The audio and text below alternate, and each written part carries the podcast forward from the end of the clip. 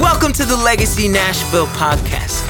We are so grateful that you've taken the time out of your day or night to tune in. We pray that this message encourages you to love God, love people, and change the world. Now, let's get to the message. Um, I really believe that the Lord is, um, over the last two weeks of our fast, the Lord has been releasing to our family a hunger to pray again. And um, Pastor Brian said something so powerful, which is um, he sensed that the Lord had said to him, which is, I love a worshiping church, but I long for a praying church. And we, I'm like, God, choose me. I want to be a part of a praying church. I love worship. I love it. I'm like, this is me on the front jumping, going nuts, right? Because I just love giving God praise. But there's something about prayer that shifts things. Amen? And we are in a day and we are in an hour where we need things to shift.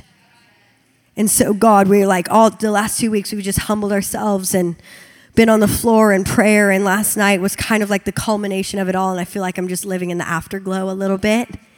Um, so it's kind of overflowing, but we're trying not to use that word because the potties are overflowing. So, Jesus. But God's just getting started with what He's building through Legacy Church.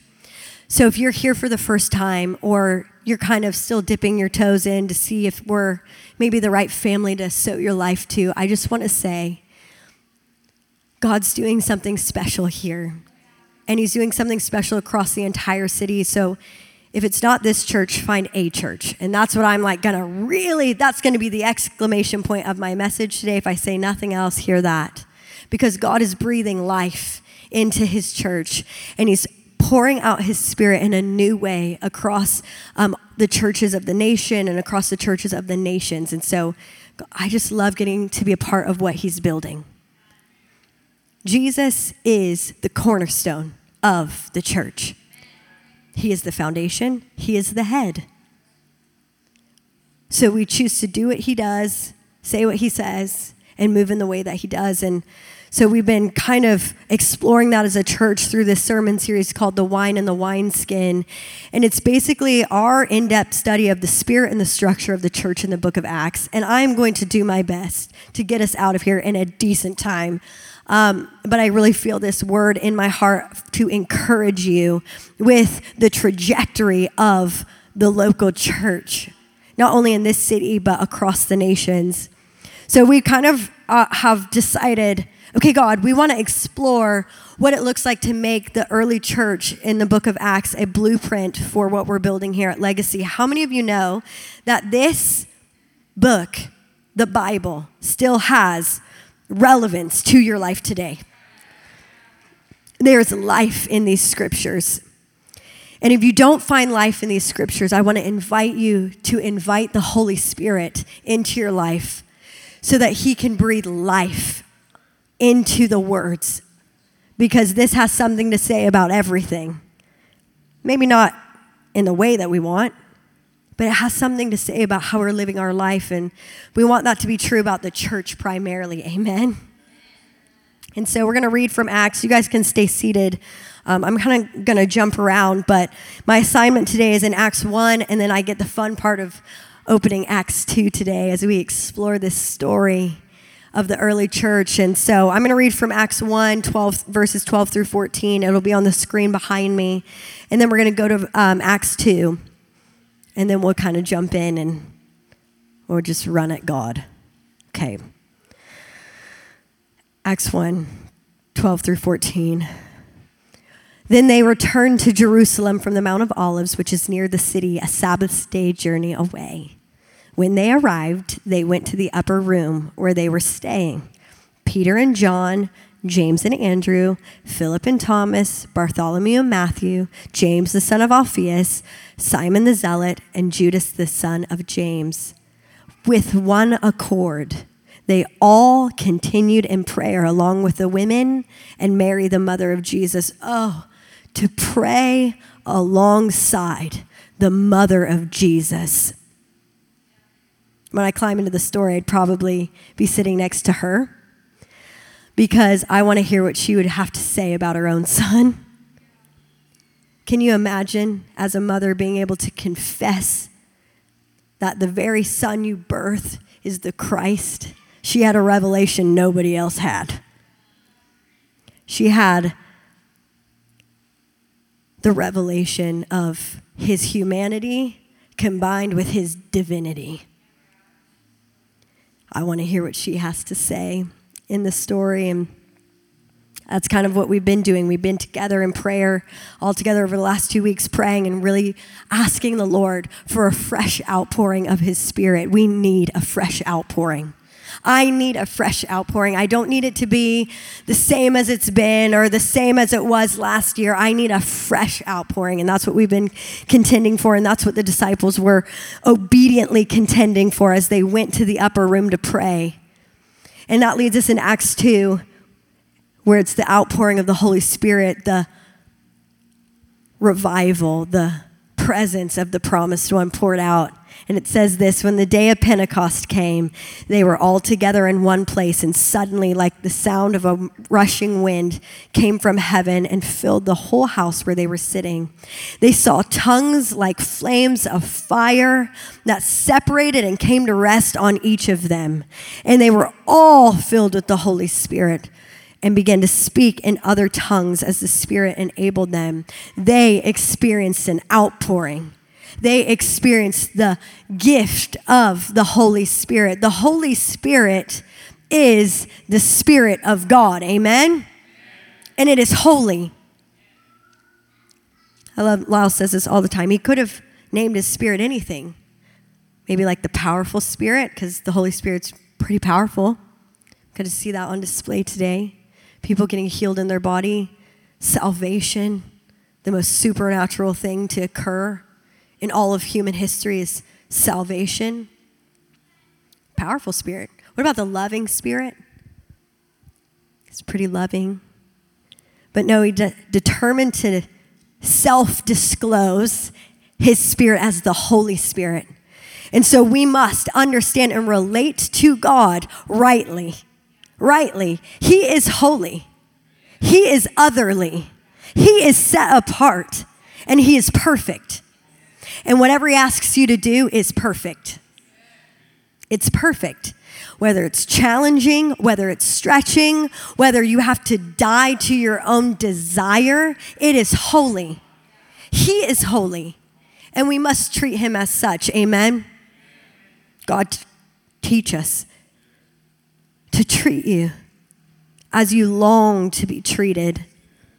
God, knit together in us a wineskin, knit together through us a wineskin capable of holding all that you want to pour out. God, unify us around the person of Jesus.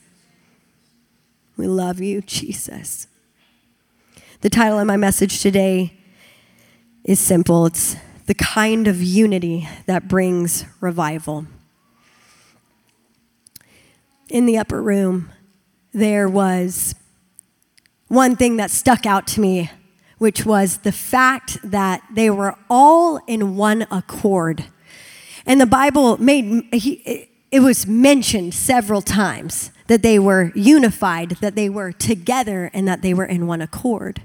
And what I think that this has to say to us as a local church is that if we are desiring an outpouring a fresh outpouring of the Spirit of God, which is the wine, then we must become passionate about building a unified wineskin. Wine cannot stay in a broken wineskin. Wine, new wine cannot even be put into old wineskins. They burst. Why? Because there's a fermentation process and there's a little expansion. So, when we say, God, we want you to pour out new wine, a fresh encounter with your spirit, who are we to demand that he do it in an old wineskin? We must build together a new wineskin capable of holding the presence of a holy God poured out among us. And so that, that kind of unity entices the presence of God to be poured out. Unity commands a blessing. Did you know that in the Psalms David talks about that. That unity commands a blessing from God. There's something about being unified. And I've been so struck as I read through this story in Acts because I, I'm like, God, fill us, fill us. That's what I, I'm like, God, fill me. I need a fresh outpouring. But then I was like, but who am I to demand a fresh outpouring if I'm dealing with old, filthy wineskins? He can't pour out a new thing in an old way. Every generation has the opportunity to build a fresh wineskin before the Lord. We're not trust fund babies in the spirit. We do get an inheritance, right? But we're not trust fund babies. So we're not like, hey, God, my parents did the work. And so I get to reap all the blessing. Hey, there is spiritual um, framework for that, yeah, in the Bible that your kids will be blessed generation upon generation upon generation as you say yes to the Lord. But that has nothing to do with the outpouring of the Holy Spirit. You, we must continually build a wineskin worth filling. And that's what we're talking about the wine and the wineskin. The wine is the spirit, the wineskin is the structure. The structure can be a little bit hairy to discuss because some of us, including me, I have some hurt with the wineskin. Sometimes the wineskin, the structure, this thing that we do as a local church can be, um, it can disappoint me. It can let me down. But that's where unity comes in. And Jesus commanded his disciples to go to the upper room and wait for the gift of the Holy Spirit to be poured out. And what they understood is that we are going to be obedient to the voice of Jesus because we understand that we cannot be unified aside from him. So we have to determine as a church what we don't divide over. If you want to contribute as a part of the wineskin, as we're praying and asking God to pour out fresh wine, we have to determine that we are willing to stay more than we are willing to be pushed out. And so what we say is, hey, Jesus is Lord.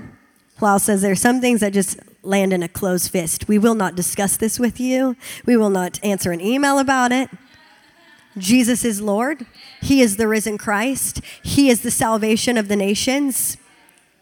He is alive. He is not dead. We don't discuss this.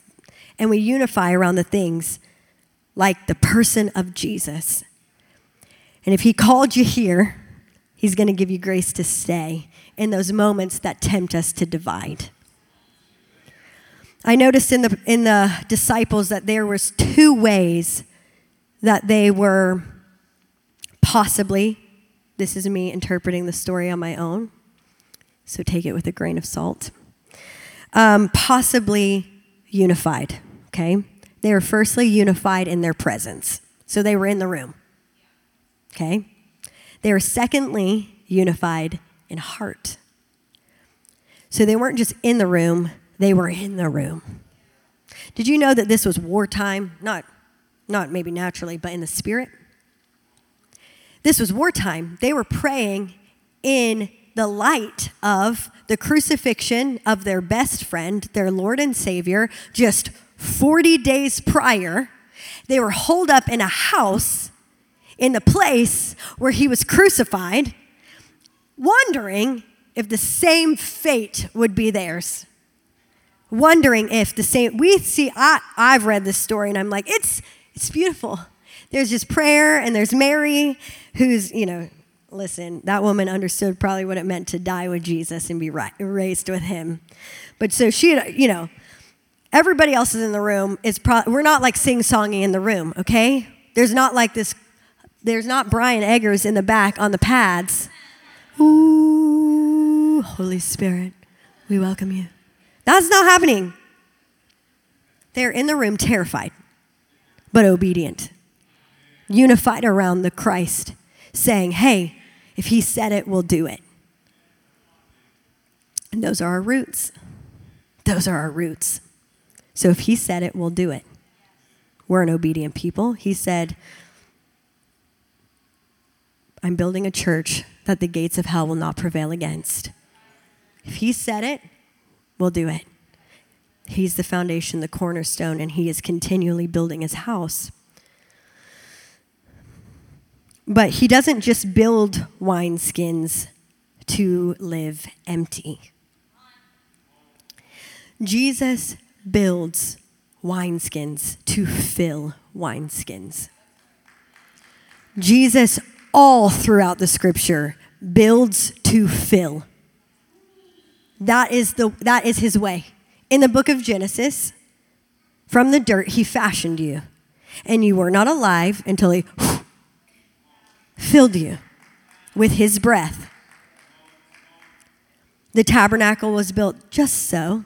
I love reading about the building of the tabernacle. I love the local church. I love the details. I love the color of the carpet. I love I want the curtains and to be just right and the paint and I care far too much about all the details because I love building with the Lord the local church. But it wasn't just to sit there and look pretty. So if you came in the room today just like, I'm going to keep all my funk to myself and just sit here and look pretty, I have probably challenging news for you. That's not the purpose of the temple. The purpose of the temple is to be filled with the Holy Spirit, the presence of God. In the New Testament, we find out that we are the temples and that He has designed us not just to be filled with the breath of God, but the Spirit of God. And so we're like little temples walking around representations of what God wants to do through the local church. A unified body. Why did he call it a body? These things, these are the things my brain thinks about. Why did he call it a body?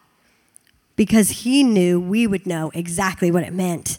Now, now we don't always because we're so distant from the early scripture writing days. But them at that time would understand okay, so I'm being filled. At, you've called me the temple. Okay, now we together are unified as the temple, and we built. We together become this thing called the church. Not just to stand there look pretty, not just to be good, not just to be big, not just to be small, not just to be preferential, but to be filled with the presence of the Holy Spirit. You see, the church away from the Spirit of God makes no sense. The church and the Spirit were always meant to live together. They were birthed at the same time. The church was birthed at the pouring out of the Holy Spirit, which signals to us they are never supposed to be parted. May the train of his robe fill the temple, and may every person know that he's here and that he longs to fill us. He builds what he longs to fill but he also has no problem testing.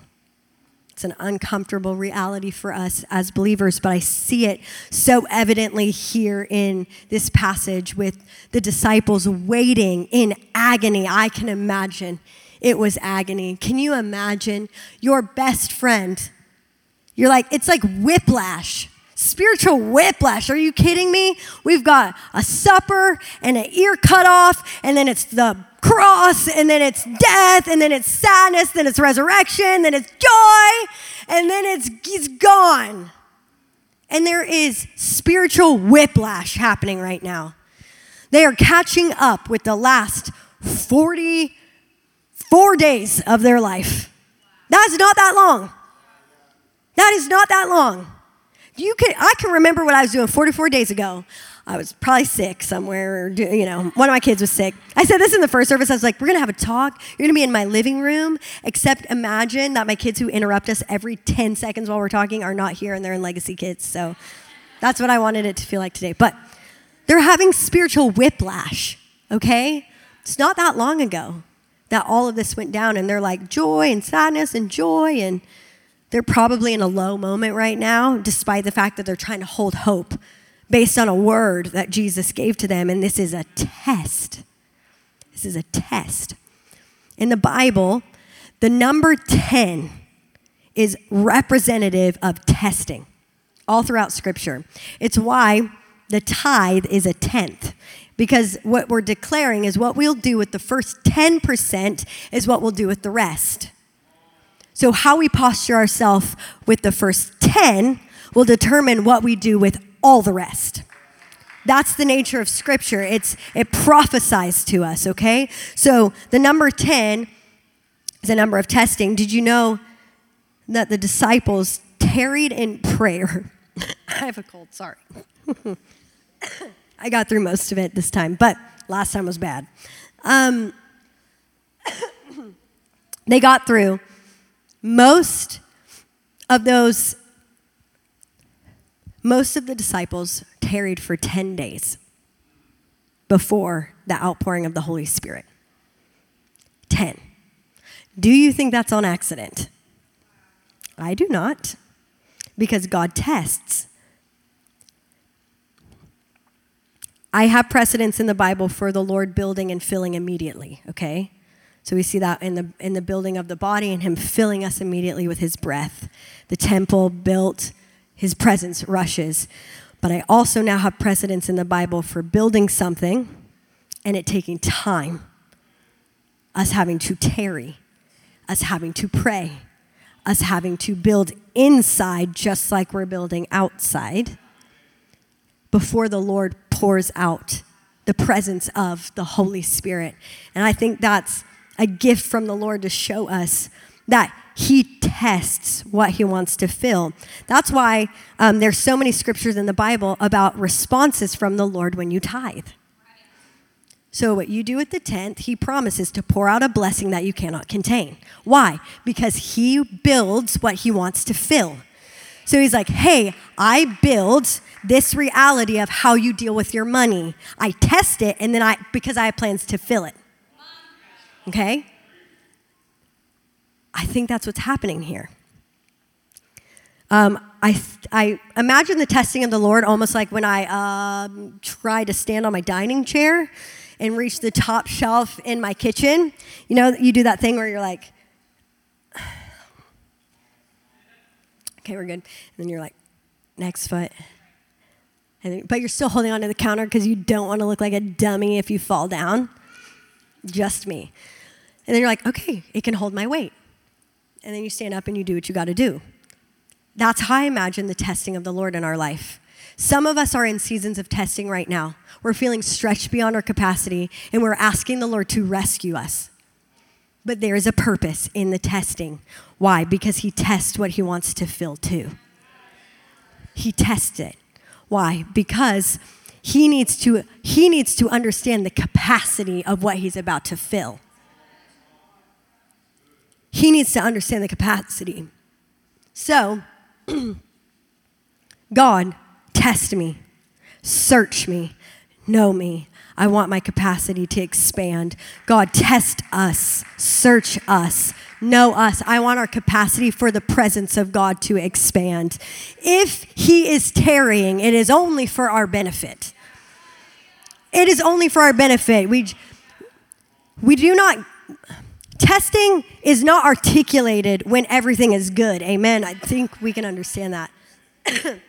Testing is best articulated when things are stretching and challenging. So, what happens when you get the planning center notification for Legacy Kids and you're like, I had a really long weekend, I'm just gonna press snooze and say, Sorry, I'm sick, I'm calling out today.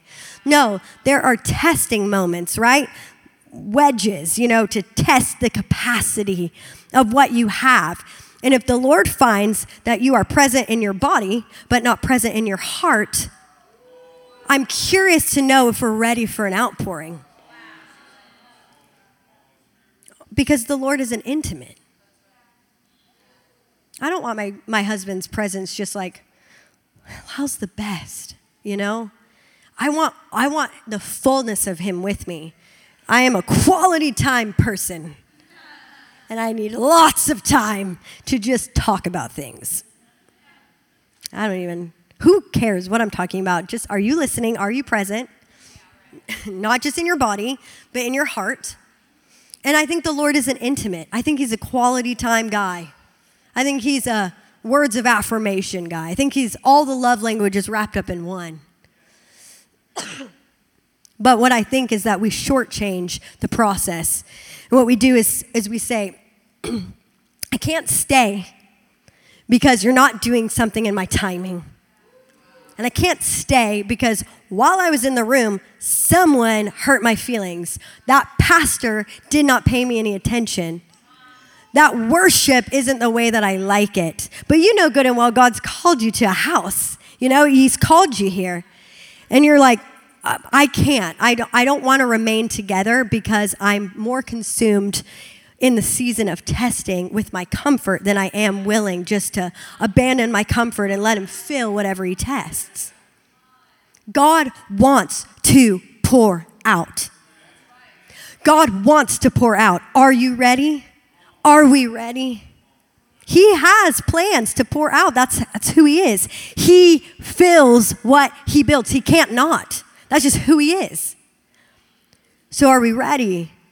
Have we been tested? Have we been battle proven? Are we ready? I want revival. I want an outpouring, but I also want I want to be able to hold it beyond the moment. I want that for us. I love an outpouring. I love it. I love his presence. But I want to be able to steward it beyond the outpouring. May we not be so arrogant to think that he would pour his new best wine into an old wineskin or a broken wineskin. So we must all together do our part to say, if I'm praying for revival, I'm staying committed to the family. That is the challenge of the local church. And he did it on purpose. It's a test. Did you know there were 500 people who heard the call of Jesus to go away and wait for the gift of the Holy Spirit? Only 120 were in the room when it happened. There are far more people who couldn't stay than did. God, may we not be that people. May we not be one of the 380 that said there was more important things to do than build for the presence of God to fill. And that's the challenge of being a part of a local body.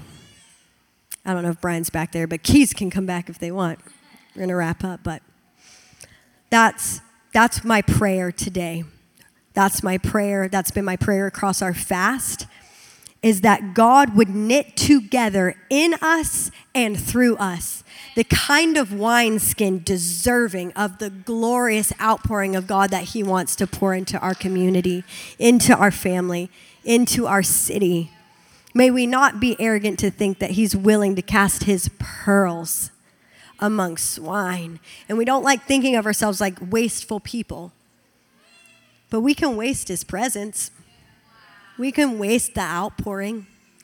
And He gave us the body, the family, as a beautiful place to test and to uphold the outpouring of His presence.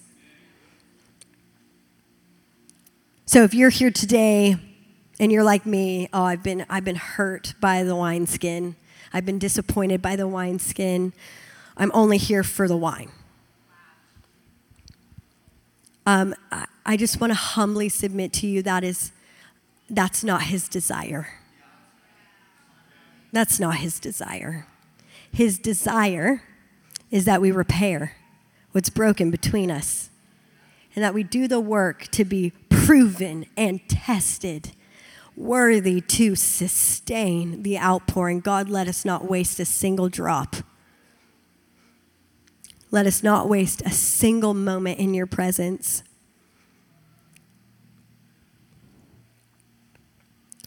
In Matthew 5, I feel, I feel to read this. I didn't even read this in first service, but as we're closing, I want to read Matthew 5, um, starting, I think, in verse 23. It says, So if you are offering your gift at the altar, and there at the altar, remember that your brother has something against you, leave your gift there before the altar and go.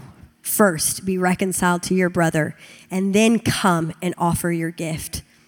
What this communicates to me is that the Lord is very serious about our relationships with each other. Very serious. Meaning, I will not even receive a sacrifice of praise from you. I would rather not. If you know that there is disagreement between you and another in the family that He's placed you, So I want to encourage us to be vigilant. He takes it seriously. He takes our connection, our presence, our presence of heart, our presence of body very seriously. And if you take the presence of God seriously, I want to encourage you to help be a part of the wineskin and be a committed part. Be a committed part. I have never grown as much as when I became a parent. Yeah, there. Um, but also when I planted my feet firmly in a local church. There is no replacement for it. There's no replacement for it. The amount of times we've said that we're sorry, all unto the purposes of God.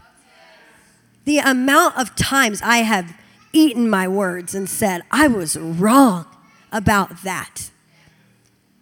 And if I can do it, you can do it too.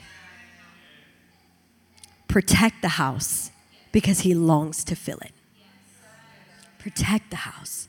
He longs to fill it. Let's stand. I want to pray specifically today. I want to pray for anybody who feels and knows that they have been disconnected from the house, whether in body or in heart. So maybe this is the first time you've been back in a long time. Maybe it's the first time you've been back in a church in a long time. If that's you, I want to say, welcome. I'm so glad that you're here. The harmony of the house is off when you don't sing your song. We miss you. We love you. And I also want to let you know you're right. It is hard. It is. So is marriage. So is parenting. Anything good is challenging. So if that's you, or you know that you've been here in presence, but you've not been here in heart. If that's you, with all vulnerability, I'll lift my hands with you. If that's you, I want to pray over you today. If that's you, just lift your hand today. Yep, I knew it. There's so many of us here. And God's going to do a work. He is a supernatural work. Why? Because He builds what He longs to fill. That's His way. So, God, right now, I declare and I pray a blessing over every vulnerable saint in the room who would so boldly say, God, I've not been here in my heart. I've not even been here in my presence, but I want to be a part of the wineskin that you are knitting. God, I ask that you would bless them, that you would bless them with relationships, that you would bless them with a sense of security in the house. God, I declare that every painful moment as the result of being a part of a local church body, God, that it would just fall to the ground and die in the name of Jesus. God, anywhere we need to forgive, teach us to be forgivers and fast forgivers. In the name of Jesus, we pray. God, I thank you for your genius idea to birth the church and to fill it with your presence. We love you and we bless you now. And everyone said, Amen. Amen. Amen. Thanks for tuning into the Legacy Nashville podcast. If you'd like to support the ministry, you can do so at legacynashville.org forward slash give. If you're listening on iTunes, log into the store and give us a good rating and review. This helps our podcast reach new people with the good news of Jesus Christ. Until next week, love God, love people, and go change the world.